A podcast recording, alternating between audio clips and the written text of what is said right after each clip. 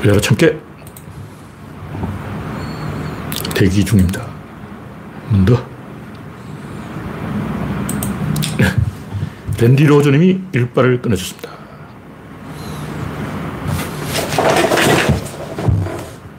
소장군님, 그레스방님, 난나님, 박신타마님 반갑습니다. 화면에 이상이 있으면 말씀해 주시기 바랍니다. 스티브오님 어서오세요.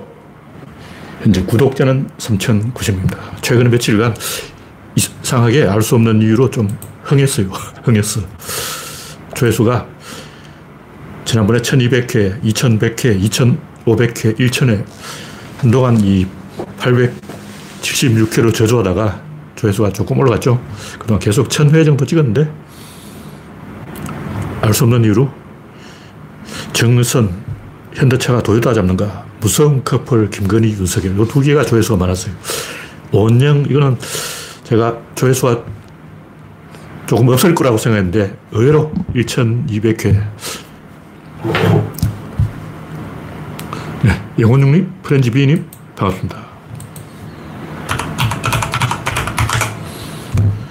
현재 열아홉 명이 시청 중입니다.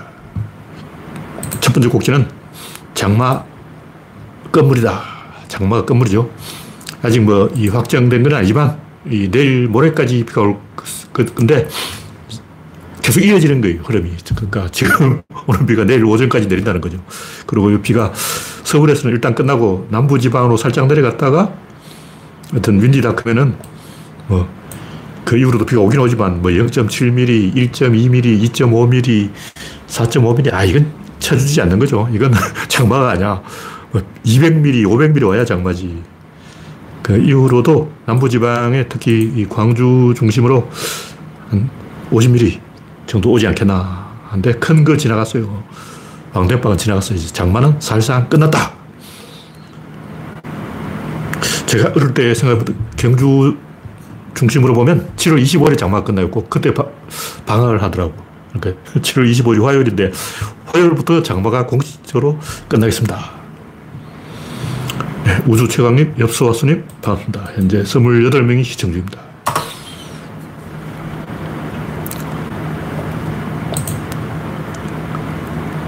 이번 장마는 정말 비가 많이 왔죠. 네. 이 장마가 왜 오는지 정확하게 설명해 준 사람이 한 명도 없는 것 같아요. 뭐 북태평양 고기압이 확장되어서 오츠크의 기단하고 만나서 한랭정선과 온난정선이 만나서 비가 온다. 이런 거는 화산이 맞았어요. 그 왜 맞았냐? 화산이 날아왔으니까 맞았지. 왜 날아왔냐고. 쐈으니까 날아갔지. 왜 쐈냐고. 궁수가 있으니까 쏜 거예요. 그럼 궁수는 왜 쐈냐? 저 아버지가 시켰어. 여기까지 가야 돼요. 일단 화살에 맞았다. 화살 때문이죠. 아픈 건 화살 때문이에요. 화살이 왜, 나, 왜 맞았냐? 날아왔기 때문에. 왜 날아왔냐? 쐈기 때문에. 왜 쐈냐? 궁수가 있기 때문에 쏜 거예요.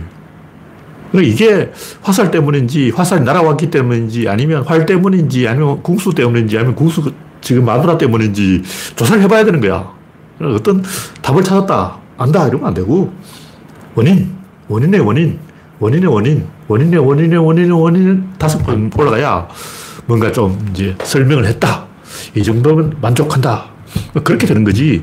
그냥 한 가지 이유 찾아놓고 이 아는 척 하는 거는 창피한 거예요, 창피한 거. 오츠크 기단이 왜 물러가고 북태평양 기단이 왜 확장되냐면 이 태평양 전체를 보면 이렇게 공기가 회전을 한다. 그죠?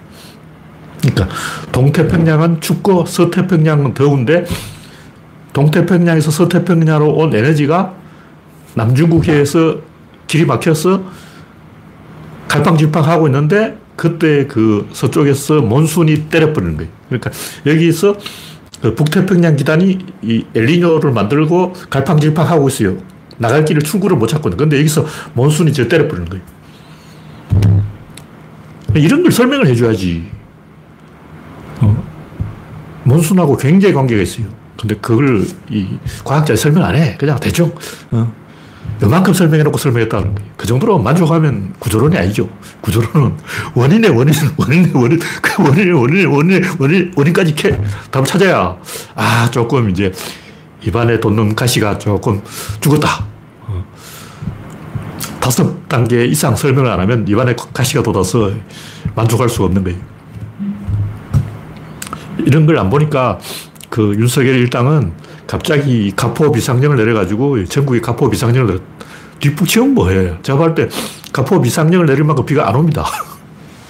그리고 처음 오는 비가 무서운 거예요. 왜냐하면 산에는 쓰레기를 다 끌고 와. 근데 이미 한번 쓸고 지나가 버리면 이 산에 쓰레기가 없기 때문에 댐이 터, 터지고 뭐 뚝이 터지고 이런 게 없어요. 다리가 터지고 이런 게 없어. 그러니까 맨 처음 오는 비가 위험한 거예요. 그래서 제가 볼 때 가포 비상령, 공무원 비상대기, 이것은 윤석열을 오바다. 이건 홍준표 혼내려고 그러는 거예요. 홍준표 너 까불지 마! 이 말을 하려고 공, 전국의 모든 공무원을 고생시키는 거예요. 그냥 홍준표한테 전화해가지고 닥쳐! 하면 될 걸. 하, 한심한 거냐. 홍준표 무서워서 전화를 못 해가지고 이런 삽질하고 있다. 네. 당달봉님, 연화님, 박영규님, 박미희님, 반갑습니다. 네, 다음 곡지는 최은순의 동기여진. 인과응보, 사필귀정, 자성자박, 결자해지, 임전필퇴, 살생무택. 임전유택 아니고 임전필퇴, 살생유택이 아니고 살생무택이에요. 정대택, 그 외에도 많죠. 최은순은 굉장히 많은 소송을 했는데 소송왕이죠. 지금까지는 검사백으로 다 빠져나갔는데 이제 딱 걸렸지. 뭐 실형은 일 년밖에 안 받았지만 이건 사위 때문이고, 그냥 판사들도 사위가 대통령인데 장관한테 신경이 쓰여서 국정에 전념하지 못하면 국가의 손해다. 이런 고려 반드시 합니다. 왜 그걸 고려하는 게 진보적인 판결이에요. 우리가 생각하면 무조건 법대로 때리자. 이거는 보수적인 판결이고, 또 이런 때는 또 진보적으로 판결한단 말이에요. 진보적인 판결은 미래를 생각해서 전체적인 상황을 보고 판단하는 거예요. 다시 말해서 장모를 구속시켜버리면 윤석열이가 핵가닥에서 뿔따구가 나서 갑자기 북한하고 전쟁을 할지도 모른다. 이런 걸 고려해서 일 년으로 깎아준 거예요. 윤석열은 고맙다고 판사한테 절해야 돼. 그리고 이 조국 부인을 정경심을 사 년 때린 것도 이런 다 이 정치적인 판단을 한 겁니다. 정치적인 고려를 한 거라고. 강남 좌파를 절대 용서하지 않겠다. 부자들은 부자들끼리 똘똘 뭉쳐야지. 부자들 내부에 배신자가 있다. 부자들 중에 가난뱅이 편은, 편을 드는 사람이 있다. 이거 절대 용, 용납할 수 없는 거죠. 이런 지그지그 플레이를 하는 거예요. 하여튼 윤 씨는 십 원 한 장 받은 적이 없다. 왜냐면 십 원이라는 한 장짜리 돈은 없어. 십 환이 있어요. 십 환.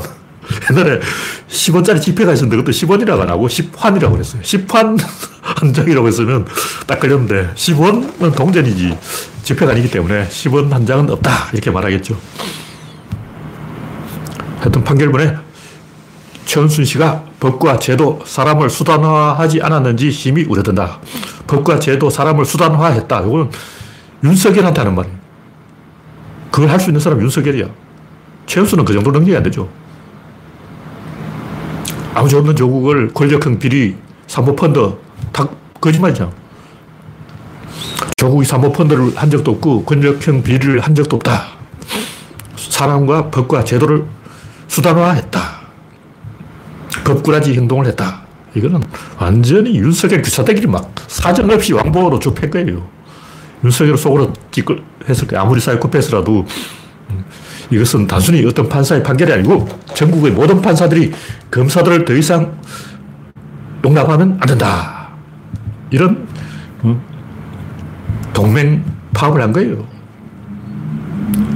리오 아저씨님, 백스피님 반갑습니다. 다음 곡지는 관저 출입 백도사. 천공 가고 방, 만공 왔다. 백재권 씨니까 백공이래. 천공 가고 백공 왔다. 와. 하여튼 이, 뭐 이재명 또 만났다 그런 소리 하고 있는데 종교인과의 만남은 허용되는 거예요. 정치인이 종교인하고 만나면 그 이상한가? 좀 대통령이 김수환 추경을 만나면 그거 잘못된 건가? 근데 종교도 다 사기잖아. 사기 아닌 종교가 어딨어. 솔직히 까놓고 얘기해. 종교는 사기야. 백제권 사기꾼이에요. 근데 문제는 개인적으로 윤석열이 백재권 씨를 만나서 상담을 하고 조언을 받, 받은 게 아니라, 그것도 물론 망신이지만 국가 업무를 사적으로 처리한 거예요. 이게 뭐냐면 그때 또 다 왜 비밀을 붙이냐고. 왜 천공이 모함 받을 때 어, 진실을 밝히지 않았냐고. 우리 백재권 이 양반 또 지 입으로 말한 게 아니잖아. 자수 안 했잖아. 백재권 이 사람은 자기가 사기꾼이라는 걸 이미 증명을 했어. 엘리베이터에서 방귀를 뀌었지만 다들 다른 사람을 쳐다보고 있길래 나는 모른 척 했다. 지금 이런 얘기하고 있는 거야. 천공이 아니라서 말을 안 했다. 와, 완전. 하여튼 사기꾼 백재권 또 자백을 안 했고, 용산 경화대도 이실주권을 안 했고, 그 주변 인물도 항구를 했고, 단체로 담합했다. 다시 말해서 백재권의 사기 행각에 가담했다. 몇 명이? 지금까지 그 몇 개월 전에 지금 천공이 고발된 게, 폭로된 게 최소 육 개월은 지났을 건데 육 개월 동안 입을 다물고 있었던 거예요. 몇 명이 담합했냐? 저번에 신문기사를 또 다 알고 기사 안 썼을 거예요. 한 천 명이 담합을 했어. 이게 바로 카텔이야. 천 명 이상이 담합을 해가지고 비밀을 알면서도 입을 딱 틀어박고 지들끼리 시시덕거리면서 지들끼리 몰래 전화해서 야, 백재권 좆됐다 그러고 떠들었을 거 아니야. 아마 서초동 애들은 다 알았을 거야. 백 명이 천 명인지 제가 그 정확한 숫자는 알 수 없지만 최소 백 명 이상, 많으면 천 명까지 굉장히 많은 사람들이 카르텔을 만들어서 이거 내 말을 알고 있으면서도 비밀에 붙인 거예요. 이런 카르텔을 조져야지. 참 끔찍한 일이에요. 끔찍한 일. 천공이 아니라서 말 안 했다. 그럼 생사람이 어, 죽어도 자기가 범인인데 나한테 안 물어봐서 대답을 안 했다. 와, 진짜 사악한 행동입니다. 이런 사람이 고, 공인이 될 자격이 있냐고. 이런 이야기는 그 교도소에 있는 형님들이 하는 거예요. 뭐 허세스코, 그 코털 형님 이런 사람들이 아, 나한테 안 물어봐서 내가 대답을 안 했다. 그럼 뭐 김형인 이런 사람들이 개그맨들이나 그 조폭, 양아치 이런 사람들이 유튜브 하면서 아, 나한테 왜 안 물어봤냐고 그래서 말 안 했지 이러면 어, 이해가 되는데 대통령이 그런 짓을 하면 역적이죠. 처단돼야 됩니다. 그리고 이재명이 이 백재권 만난 거는 그냥 종교인과의 만남으로 허용되는 거고, 문제는 공적인 업무를, 업무에 개입시켰다는 거예요. 이게 국정농단. 최순실이 왜 처벌을 받았냐고. 국정농단. 이게 바로 국정농단이에요. 이게 탄핵사유라고. 네, 다음 곡지는 조중동의 레드라인. 최근 언론의 논조가 살짝 이상해졌어요. 어. 프레시아냐, 그 외에 여러 가지 그 매체에서 조금씩 지적을 하고 있는데, 심지어 데일리안 또, 데일리안은 완전히 그 이명박이가 서프라이즈에 대항하려고 만든 업체예요. 그 서프라이즈가 데일리 서프라이즈를 만드니까 이명박이가 데일리 서프라이즈 물먹이를 데일리안 만들어서 이름도 똑같잖아. 데일리안, 데일리 서프라이즈. 이명박이가 서영석 기자가 하는 데일리 서프라이즈를 조지려고 만든 거예요. 그러니까 심지어 데일리안까지 어? 경고를 하고 있어. 왜냐? 이게 더 큰 문제가 됐냐면 왜 이놈들은 경고를 안 하냐 하면 경고를 하면 그게 더 위험해져요. 다시 말해서 이 대형 사고 치는 놈은 말리면 더 큰 사고를 친다고. 작은 사고 치는 사람은 야 그만해 하면 그만하는데 큰 사고 치는 사람은 야 그만해 하면 화딱지가 나서 그 두 배 어? 받고 더블로 가 이런다고. 그러니까 뭐냐면 조중동이 윤석열을 제발 그만하세요 하고 브레이크를 걸면 윤석열은 두 배로 폭주하는 거예요. 이게 이제 딜레마라고. 그러니까 진보하고 보수의 차이는 진보는 하지 말라면 안 해요. 근데 보수는 하지 말라면 하면 받고 더블로 가. 아, 힘 조절이 안 된다는 거죠. 그게 되면 사이코패스가 아니죠. 그러니까 조중동이 윤석열에게 살짝 경고만 하고 치고 빠지는 게 불가능해요. 일단 뭐 김종인이나 유승민이나 이런 이준석 이런 사람들이 좋게 전화해가지고 저 형님 그 정도만 하시죠. 뭐 그 정도면 많이 많이 묻었다 아이가. 조국을 때려잡아도 어, 그 정도 해서 많이 묻었다 아이가. 고마해라. 이렇게 한마디 해줄 만한데 안 하는 이유가 뭐냐면 저 새끼는 하지 말라면 더 할 놈이다. 많이 묻었다 하면 더 묵으라. 충분히 그럴 놈이다. 이렇게 생각하고 있는 거예요. 그래서 주변 사람들 윤석열을 안 말립니다. 윤석열이 지나치다 하는 걸 알면서도 자칭 멘토들 많잖아. 왜 윤석열 멘토들은 다 입을 다물고 있을까? 코치하면 두 배로 더 사고 치는 놈이야. 그냥 안 말리는 거예요. 근데 조중동이 말리기 시작했어. 그럼 어떻게 될까? 이렇게 뻔한 거예요. 두 배로 폭주한다. 조중동이 하지 마라 더 해. 그게 윤석열이야. 날 물러봤다 이거지. 그런 사람 있어요. 네.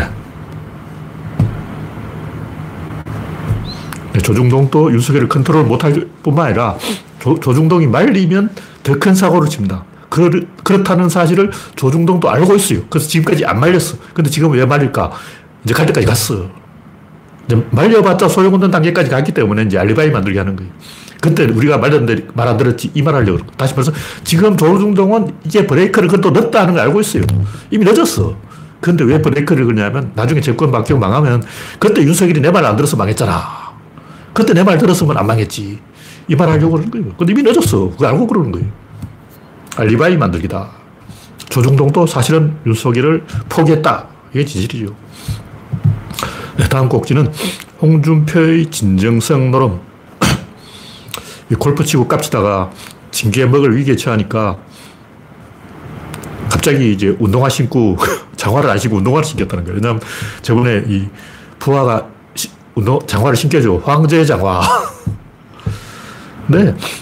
제가 하는 얘기지만 진보들이 특히 진정성 좋아하는데 다 거짓말이에요. 진정성이라는 건 우주 안에 없어요. 그런 존재가 없어. 사기예요, 사기. 물론 이제 한 번쯤 이야기하는 건 진정성이 있어요. 근데 두 번 하면 그때부터 사기라는 거예요.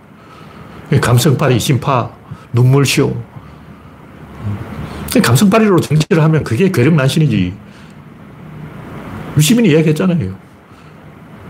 민주주의는 진정성 따지는 게 아니고 합리성을 따지는 거라고. 진정성 필요 없고 대중들에게 이득이 되면 하는 거야. 이득이 안 되고 손해가 되면 안 하는 거야. 그게 민주주의라고. 예를 들면 인질범이 칼을 딱 들이대고 인질을 딱 잡고 목에 탁 칼을 겨누고 있을 때 경찰이 어떻게 해야 됩니까? 진정성으로 하면 굉장히 위험해져 버려요. 오히려 아, 저 새끼가 칼을 치고 인질을 잡았으니까 어, 인질 몸값 인정해 줄게. 몸값 줘야 돼요. 그 합리적인 거예요. 일단 사람 살리고 몸값 주고. 근데 진정성으로 따지면 너 죽고 나 죽자 흥분해서 어, 무슨 일이 일어날지 모르기 때문에 의외성을 줄이는 거예요. 그러니까 민주주의라는 것은 합리성을 따르는 것이고 그것은 의외성을 줄이는 것이고 돌발 변수를 줄이는 거고 상황을 안정시키는 거지. 눈물, 콧물, 진정성으로 열심히 뭐 죽을 때까지 해보겠다. 어, 악으로 깡으로 이건 민주주의가 아니에요. 결론적으로 민주, 진정성이라는 건 무엇인가? 나는 국민보다 서열이 낮다. 이게 진정성이에요. 진정성이 있다. 나는 서열이 낮습니다. 진정성이 없다는 거면 저 새끼는 지가 서열이 높다고 생각하는 거예요. 내가 더 서열이 높아. 강남 살고 서초 사는 사람들이 다 그런 생각한다고 인터넷에 짤이 많이 돌아다니고 있는데 서초 사는 사람들의 우월주의 상상할 수 없을 정도다. 그런 얘기 있어요. 서초에 사는 사람들은 그 출퇴근 시간이 두 시간씩 걸려도 왕복 네 시간 걸려도 꼭 서초에서 출근하고 퇴근해야지 다른 도시로 이사가면 안 된다고 생각하는 거예요. 다른 도시로 이사간다는 것은 백인 지구에서 흑인 지구로 이사가는 것처럼 이제 인생이 망했다. 옛날에 이부망천이라는 말이 있었는데 진짜 그렇게 생각하는 것 같아요. 서초 사람들은 인천이나 부천에 살면 망했다. 그러니까 서초에 사는 사람들이 다른 지역으로 이사가면 아, 저 집안이 망해서 이사가는구나. 이렇게 생각한다고.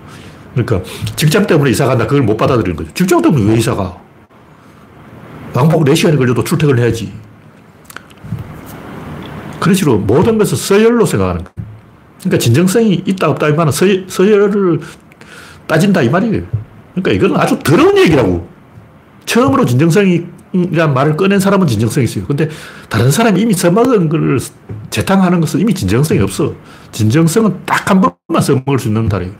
성찰, 진정성, 센터 이런 거는 맨 처음에 딱 한 명만 제대로 써먹을 수 있고 나머지는 전부 짝퉁입니다. 가짜라는 거죠. 보여주기 위한 진정성은 진정성이 아니다.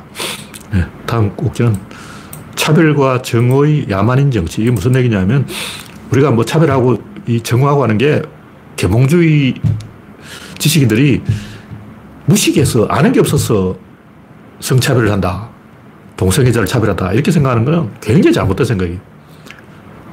왜 차별을 하냐? 차별하려고 차별하는 거예요. 경상도 전라도 지역주의가 왜 생기냐? 조선시대는 동네마다 이, 다 이게 있었어요. 그러니까 지금은 경상도 전라도 하고 있었는데 조선시대에는 앞동네, 뒷동네, 웃갔다, 아랫갔다. 우리는 같은 마을 안에서도 나, 나누어져 있었어요. 같은 마을 안에서 웃갔다는 불교, 아랫갔다는 기독교야. 와, 조그만 동네, 이 백, 이 백여 호가 사는데 인구 오백 명. 그러니까 그 마을 집이 다 합쳐서 백 호밖에 안 되는데, 백 가구밖에 안 되는데, 그 백 가구밖에 안 되는 동네도 웃갔단, 아랫갔단. 장난이 아니에요. 각성바지. 각성바지는 사람 취급도 안 해. 그러니까 조선시대에는 한 동네 안에서도 각성바지와 시조, 이걸 차별했고, 백제들도 차별했고, 웃갔단, 아랫갔단 차별했고, 이렇게 차별 때문에 이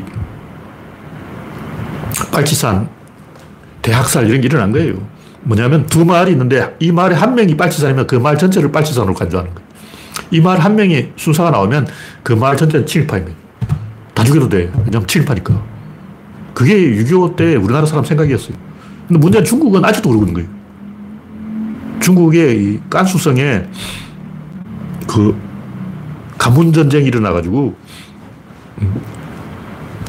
제가 여기 게시판에 써놨는데, 니파촌하고 강차촌에서 싸움이 일어나서 이천일 년까지 육 년 동안 이십일 명이 죽고 오십팔 명이 부상당했는데 경찰이 삼백오십 점의 총기와 삼천오백 발의 총알을 압, 압수했다. 와, 이건 완전히 이스마일 카달의 부서진 사월 중국판이잖아. 근데 이게 중국 이야기가 아니라 한국 이야기입니다. 동학이 왜 일어났고 태평천국이 왜 일어나냐고. 두 마을이 있는데 원수집 마을이래요. 이 마을이 태평천국에 가담하면 무기를 손에 쥐잖아. 무기를 손에 쥐는 순간 이 마을이 쳐들어온다. 그럼 이 마을 빨리 가담해야 돼. 이 마을보다 늦게 가담하면 이 마을이 무장해버리는 거예요. 무장해버리는 순간 이 마을은 아웃돼버리는 거죠. 그러니까 저쪽에 장씨 가문이 태평군에 들었다. 그럼 우리가 양씨 가문이 먼저 들어야 된다. 우리 양씨 가문이 지금 시간 끌면 장씨들이 다 태평군에 가담해서 다 총돌고 올 건데 그럼 우리는 어쩌냐. 좆돼버린 거죠. 그래서 태평천국이 순식간에 일어난 거예요. 인간이 차별하는 이유는 차별 본능 때문이지. 그러니까 옛날에는 조선시대는 마을마다 차별하다가 이제는 이제 도 경계로 차별하고, 이제는 이것도 안 되니까 이제는 국가 경계로 일본을 차별하고 중국을 차별하고, 같은 한반도 안에서 차별하는 건 더 이상 허용이 안 되거든. 그러니까 일본인도 또 옛날에는 관동, 관서 서로 차별했어요. 지금은 혐한해가지고 한국을 차별하잖아. 근데 관서, 관동에서 자기들끼리 차별하니까 서로 욕먹는단 말이야. 욕먹으니까. 아. 외부에 있는 적을 만들어내자. 인류 역사상 이런 차별이 없었던 적은 없습니다. 그러니까 무슨 얘기냐면 이게 생산력이 증가하고 경기가 좋고 잘 풀릴 때는 차별이 없어지는데, 반대로 생산력이 줄어들고 경제가 위축되고 중국에 따라잡히고 여건이 나빠지면 인간들이 분노를 하게 되고, 분노하면 타겟이 필요한 거예요. 왜냐하면 화가 나니까. 화가 나면 화풀을 해야 돼. 강아지 멧돼지를 걷어차면 강아지를 동물병원에 데려가야 되잖아. 마누라를 패면 고발당해. 자식을 패도 요즘은 맞아주고. 근데 누굴 패냐고. 만만한 게 교사지. 이제 교사를 패는 거예요. 누굴 패냐고. 옛날은 자기 자식을 때려도 괜찮은데, 이제는 자식을 때릴 수도 없고, 마누라를 때릴 수도 없고, 강아지 멧돼지, 멧돼지를 걷어차면 동물학대죄로 체포되고, 이제 교사밖에 때릴 데가 없는 거예요. 그러니까 우리가 이런 얘기를 하는 이유는 특히 지식인들이 계몽주의 그 자체가 차별이에요. 대중들은 그걸 차별로 생각하는 거지. 가르치려고 하는 그 자체를 권력행동으로 보는 거예요. 그러니까 인간들이 원래 야만하고 폭력적이고 정오가 이기게 돼 있는 거예요. 뭐냐면 경기가 좋을 때는 진보가 이기고 경기가 나쁘면 보수가 이기게 돼 있어요. 원래 그렇게 돼 있어, 세상이. 그걸 지식인들이 인정을 해야 돼요. 그러지 않는 물은 반드시 썩는다. 생산력의 발전이 정체되면 반드시 약자를 희생시킨다. 그럼 어쩔 거냐? 강자를 희생시키려니까 안 돼. 누가 재용이 목에다가 방울을 걸겠냐고. 국가 권력이 자본을 못 이기는 거예요. 노무현 대통령이 말했지만, 이젠 대통령이라고 해서 뭐 재용이 불러가지고 조인트 까고, 이건 전두환 때 이야기지. 노무현 대통령이 이재용이 정의선 불러가지고 막 군홧발로 조인트 까봐. 전두환은 그렇게 했어요. 전두환은 정주영 조인트를 까고 김우중 조인트를 깐 거야. 근데 그건 전두환 이야기고, 노무현은 뭐 그렇게 못하는 거예요. 그러니까 지식인들이 양심적으로 인간이 원래 미개하다, 이걸 알려줘야 돼요. 특히 이 개는 하루에 세 번씩 산책을 시켜주잖아.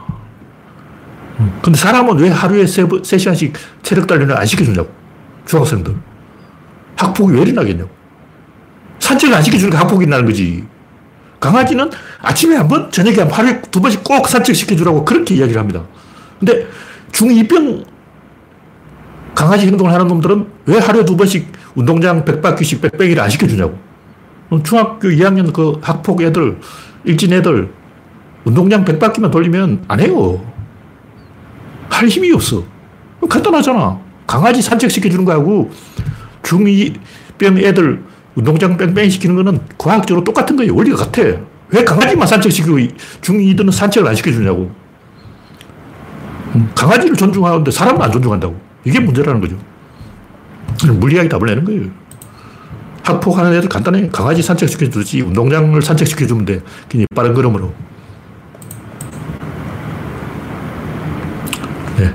생산력이 늘어나면 이직들은 또 진보로 돌아올 수 있는지요. 이런 건 일부가 그렇습니다. 근데 정치는 어차피 오 퍼센트 승부이기 때문에 이직들 중에 오 퍼센트만 우리 쪽으로 넘어와도 이기는 거예요.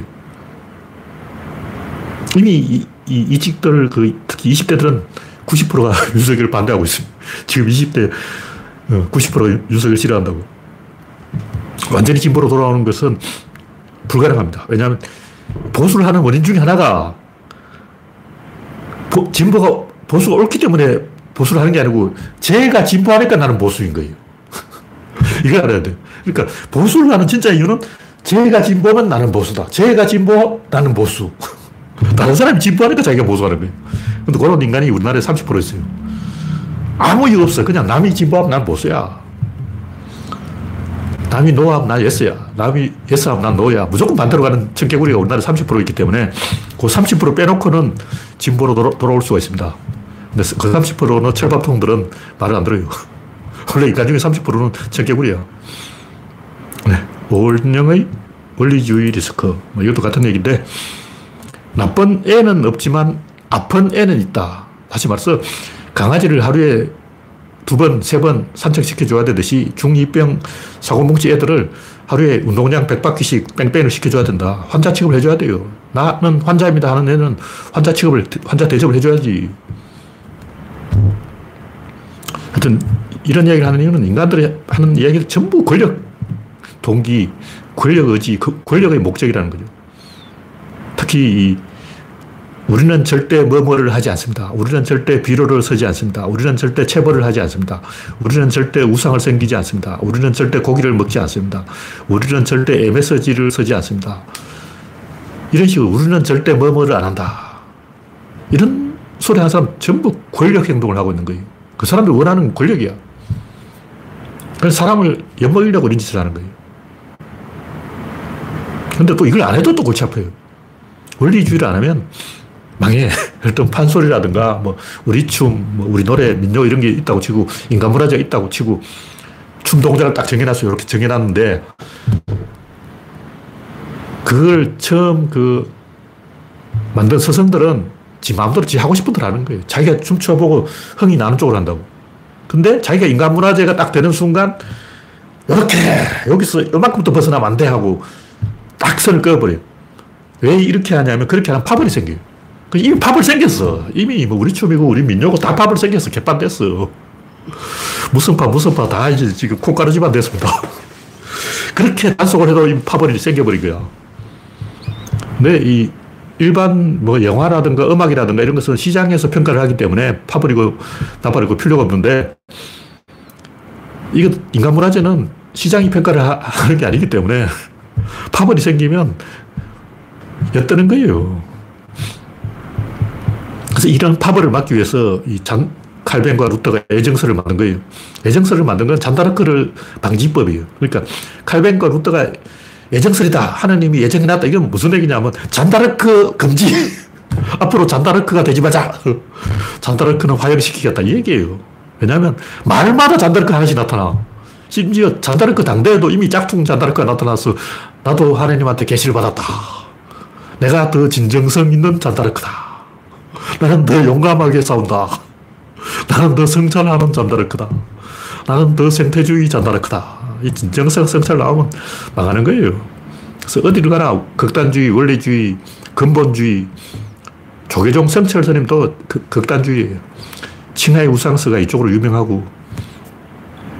하여튼 북한, 중국 점점 극단주의로 가고 있잖아요. 왜 이 극단주의로 갔냐면 아까 얘기했듯이 특히 강남에 살고 서초동에 사는 사람들은, 무의도시 가는 사람들은, 아무것도 안 하는 사람들은 일단은 전문직 자격증 잔뜩 따놓고 한 번도 안 써먹은 사람, 나 뭐 회계사 자격증, 의사 자격증, 변호사 자격증, 무슨 자격증 잔뜩 있다. 그렇지만 나는 그걸 한 번도 사용을 안 했다. 이런 사람들이 서초동에 발발 끌린다는 거예요. 이런 사람들은 아무것도 안 하기 때문에 열등감이 있고, 열등감을 보상받기 위해서 계급을 만들어요. 카스트 제도를 만든다고. 카스트 제도를 만들려면 어떻게 되냐. 자기가 더 깨끗하다는, 카스트라는 게 깨끗하다는 얘기예요. 내가 더 깨끗해. 성찰, 진정성, 생태주의, 근본주의, 원리주의, 극단주의. 다 도둑놈들이. 성찰, 진정성 파는 놈 치고 도둑놈 아닌 놈이 없어. 도둑놈 아닌 사람 딱 한 명 있는데, 내가 볼 때 그건 처음 성찰, 진정성 말 꺼낸 사람이야. 그 양반 빼놓고 다 도둑놈이야.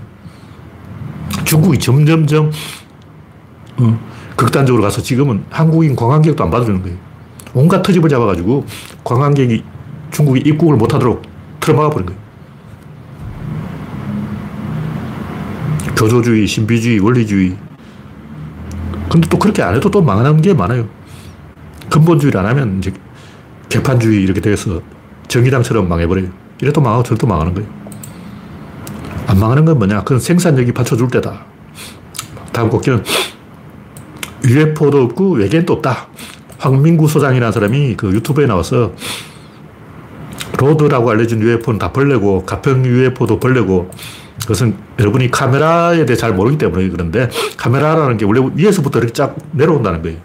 우리는 이렇게 된 칸을 이렇게 한 방 빵 찍어버리는 게 아니고 이렇게 한 줄씩 찍어 내려오는 거예요. 그러다 보니까 프로펠러가 여기 있을 때 탁 찍고, 그 다음 이만큼 움직였을 때 탁 찍고, 그때 이미 칸이 바뀐 거야. 줄이 바뀌었다고. 그래서 이렇게 휘어지는 거야. 그래서 로드가 생기는 거야.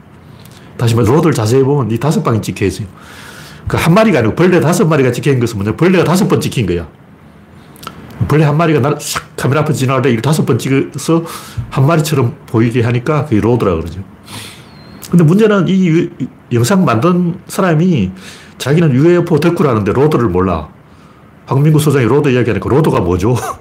로드가 뭔지 모르는 사람이 유에프오 덕후라는 거짓말이죠. 이 양반 유에프오 덕후 아니야. 사기치는 거예요. 유에프오에 대해서 관심이 요만큼도 없는 사람이야. 나는 유에프오에 전혀 관심이 없는 사람인데 나같이 유에프오에 무관심한 사람도 로드는 알아. 야, 자기가 유에프오 덕후라면서 로드를 모른다.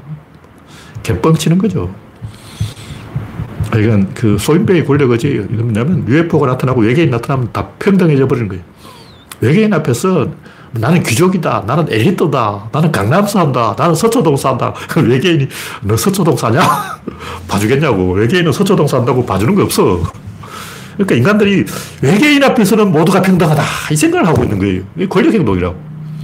진심으로 외계인이 관심을 가지고 있는 게 아니고 외계인을 이용해서 권력투쟁을 해보자, 이런 어, 환바 같은 짓을 하고 있다고. 비참한 거죠. 근데 제가 하고 싶은 얘기는 딱 봐도 가짜잖아. 아니, 사람들이 지구가 둥근 게 눈으로 보고도 안 보인다는 거예요. 둥근잖아. 보라고. 딱 보면 둥근해. 그리고 이게 뭐 로드라든가 가평 유에프오도 자세히 보면 잔상이 남아있어요. 희미하다고. 색이 번져있어. 뭐 색 번지면 누가 봐도 이거는 어, 가짜다 이 표시가 나는데 왜 그 아무도 그걸 이야기 안 하냐고. 근데 황민구 소장이, 소장이 그걸 이야기한 거예요. 이 양반 좀 아는 사람인 것 같은데, 이 양반이 유해, 외계인에 대해서는 뭐 분명한 이야기를 안 했지만, 물론 외계, 외계에 있죠. 하, 우리나라에 없을 뿐. 앞으로 백 년 안에 외계인하고 인류가 어떤 의사소통을 할 수 있는 가능성은 그 영이라고 봅니다. 왜냐? 외계인이 이 지구와 이 통신을 하려면 광속 이상으로 초광속을 해야 되는데 그건 해봤자 지구인이 그 기술이 없으니 못 받아요. 다시 말해서 외계인이 초광속 신호를 보내면 우리는 그걸 못 알아챈다고. 그걸 해석할 능력이 없어. 광속으로 신호를 보내면 너무 느려가지고 광속으로 그러면 그 애국가를 지구에 한번 전송하자. 그러면 달을 한 백 개 터뜨리면 돼요. 원자폭탄으로 달을 백 개를 폭파시키면 그게 지구에서 포착이 됩니다. 그 정도 아니고는 지구에서 이 포착이 안 돼. 그러니까 한 일만 광년 넘어에 있는 어떤 그 외계인이 지구의 일만 광년을 넘어 거리에 통신을 하자. 그러면 그게 달 한 열 개를 도레미파 솔라시도 어떤 리듬을 줘가지고 박자를 맞춰서 터뜨리면 지구에서 그걸 알아보고 어? 신호를 캐치하는 거예요. 근데 그러면 예산이 얼마냐? 예산이 한 백조 원 드는데 외계인들이 어? 정부 당국에 예산 백조 원만 주세요. 일만 년 거리에 있는 지구와 통신을 해보겠습니다. 그러면 예산을 깎아버려. 예산 인정 안 해줘. 아니, 그 일만 년 후에 떨어져 있는데 이만 년 후에 전달받으려고 이만 년 후를 위해서 예산을 백조 원을 내놓으라고? 택도 없어. 그래서 외계인이 예산 승인을 못 얻어가지고 실패했어요. 근데 제가 하고 싶은 얘기는 그런 게 아니고 인터넷 시대에 아직도 환빠 같은 개소리 하는 과학자, 대학 교수, 창조과학회 하는 사이비 대학 교수, 아니 대, 세상에 관상 보고 사주 보고 궁합 보고 어? 풍수지리에 무슨 박사학위에 나와. 한의사도 사실은 학위를 내주면 안 되는데 한의학과라는 게 있으면 안 돼요. 그게 과학이 아니야. 한의사가 한의학을 배웁니까? 아니에요. 양의학을 배워요. 한의학을 그렇게 많이 배우잖아요. 한의사가 그렇게 열심히 공부를 한다고. 그거 다 양의학을 배우는 거예요. 한의학은 배우려도 가르칠 게 없어. 뭐 한의학이 뭐 가르치고 배운다는 사람은 동의보감을 안 읽어본 사람이에요. 솔직히 양심적으로 동의보감 읽어본 사람이 독자 중에 있는지 몰라도 동의보감 읽어봤다면 한의학을 가, 학교에서 가르친다는 말을 못합니다. 양심적으로 동의보감 첫 페이지부터 끝 페이지까지 다 압축하면 에이 포지를 한, 한 페이지 정도 나오는데 내용 꽝이에요. 동의보감에 이 증명될 수 있는 이야기는 거의 없음에 가깝다. 이렇게 보면 됩니다. 물론 조금 있겠죠. 제가 전문가가 아니기 때문에 이 정도밖에 이야기 못하는데 더 깊이 파고들면 동의보감 뭐 어느 구석에 약간 근거가 있는 뭐가 있을지도 모른다. 그건 의미가 없는 거예요. 왜냐하면 그거를 약효가 있다 쳐도 그걸 다시 양의학적 방법으로 약, 약물을 추출해야 노벨상을 줘. 그 추출 안 하면 노벨상을 안 줍니다. 아무리 잘해도 노벨상을 안 줘. 어떤 물질을 딱 찾아내야 되는 거예요. 그냥 뭐 몸에 좋다, 효과가 있다, 뭐 기를 보한다, 이런 걸로는 노벨상이 안 나와요. 이런 짓 하니까 우리가 노벨상 못 받는 거예요. 왜 일본은 스물 몇 명이나 노벨상을 받는데 한국은 노벨상이 하나도 없냐? 이런 짓을 하고 있는 거야. 이런 짓 하면서 뭐 노벨상 내놔라, 이게 말이 되냐고. 부끄러운 줄 알아야지. 노벨상 받으려면 이제부터라도 뭐 풍수지리 박사, 창조과학회 박사, 환빠 박사, 다 박사학위 박탈해야 돼요. 무슨 풍수지리가 박사냐고.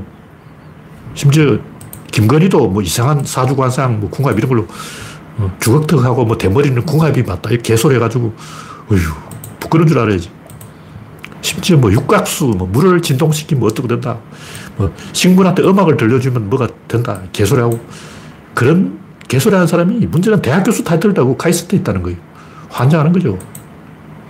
카이스트 대학 맞나? 카이스트 자체를 없애야 돼. 어떻게 카이스트, 카이스트에 창조과학회가 있을 수 있냐고. 네, 마지막으로 존재의 엔진. 네, 현재 팔십오 명이 시청하고 있습니다. 진짜 마지막에 마지막에 마지막에 사람이 죽었다면 그것은 화살에 맞았기 때문인지, 그 화살을 날려보는 활 때문인지, 아니면 그 활을 쏜 사람 때문인지, 누구 때문이라고 해야 되냐. 여기서 중요한 것은 어떤 원인이 있으면 그 원인의 원인, 원인의 원인의 원인, 원인의 원인의 원인의 원인의 원인이 계속 있는 거예요. 근인, 원인, 가까운 원인, 멀리 있는 원인, 일 차적 원인, 이 차적 원인, 여러 가지 원인이 있는 거예요. 근데 우리는 그 중에 한 개만 찾으면 답을 찾았다고 더 이상 생각을 안 해. 감기에 걸린 이유는 뭐 운동을 운동이 부족했어, 뭐 면역 기능이 떨어졌어, 뭐 감기 바이러스와 인플루엔자와 접촉을 했어, 뭐 여러 가지 바이러스와 접촉을 했어, 뭐 여러 가지 이유를 낼 수가 있는데 이런 건 다 진짜가 아니에요. 화살 때문에 화살을 맞은 게 아니고 활 때문에 맞은 거예요. 그 유체를 가지고 이야기해야지 강체를 가지고 이야기하는 것은 가짜입니다. 총알 때문이다. 총 때문이에요. 총이 없는데 총알이 무슨 힘이 있냐고. 강체는 힘이 없어. 망치는 힘이 없어요. 망치를 때리는 사람 근육에 힘이 있는 거지 망치 그 자체는 아무 힘이 없어. 그러니까 누가 망치를 때리면, 아, 망치를 막 처벌하자. 망치에다가 막 징역 삼 년. 범인이 망치가 때렸으니까 망치에 징역 삼 년을 때리지 왜 나를 때리냐. 이러면 바로 그게 최은순. 옛날은 송충이 재판을 해서 송충이를 삼천리 유배 이런 것도 있었는데 원인의 원인의 원인을 찾아야 된다. 근데 원인의 원인은 에너지를 공급하는 것이고 그건 강체가 아니라 유체다. 근데 인간들은 본능적으로 강체에 주목하면서 강체를 원인으로 치는 거예요. 제가 유체라는 말을 쓰는 것은 국어사전에 나오는 그 유체가 아니고 구조론적인 용어로 말하는 유체입니다. 우리는 원소 중심으로 생각하는데 원소는 힘이 없어요. 집합 중심으로 해야 돼. 근데 집합은 묶여있는 거예요. 묶어주는 뭔가 있다는 거예요. 그게 뭐냐? 그걸 가지고 이야기를 해야 되는 거예요. 그 유체의 압력이라고. 그리고 그 유체의 압력을 조절하는 밸런스. 그 밸런스를 결정하는 이기는 힘. 이걸 다 이야기를 해야 돼.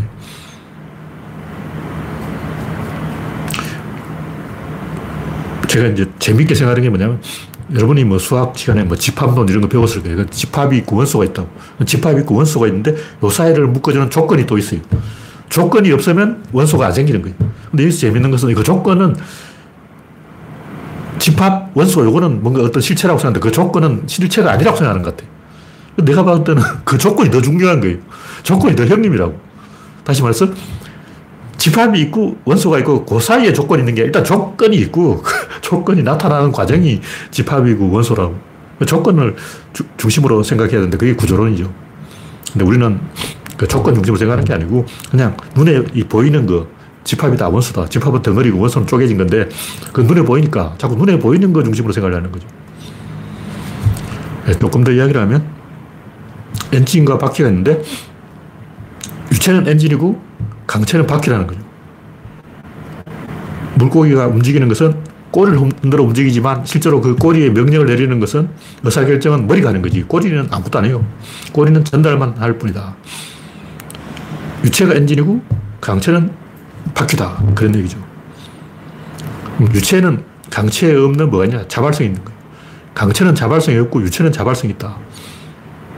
그 자발성을 결정하는 것은 밸런스다. 그 밸런스를 조직하고 격발하는 것이 진립자 힘 운동장이다. 네. 오늘 이야기는 여기서 마치겠습니다. 참석해주신 팔십일 명 여러분 수고하셨습니다. 감사합니다.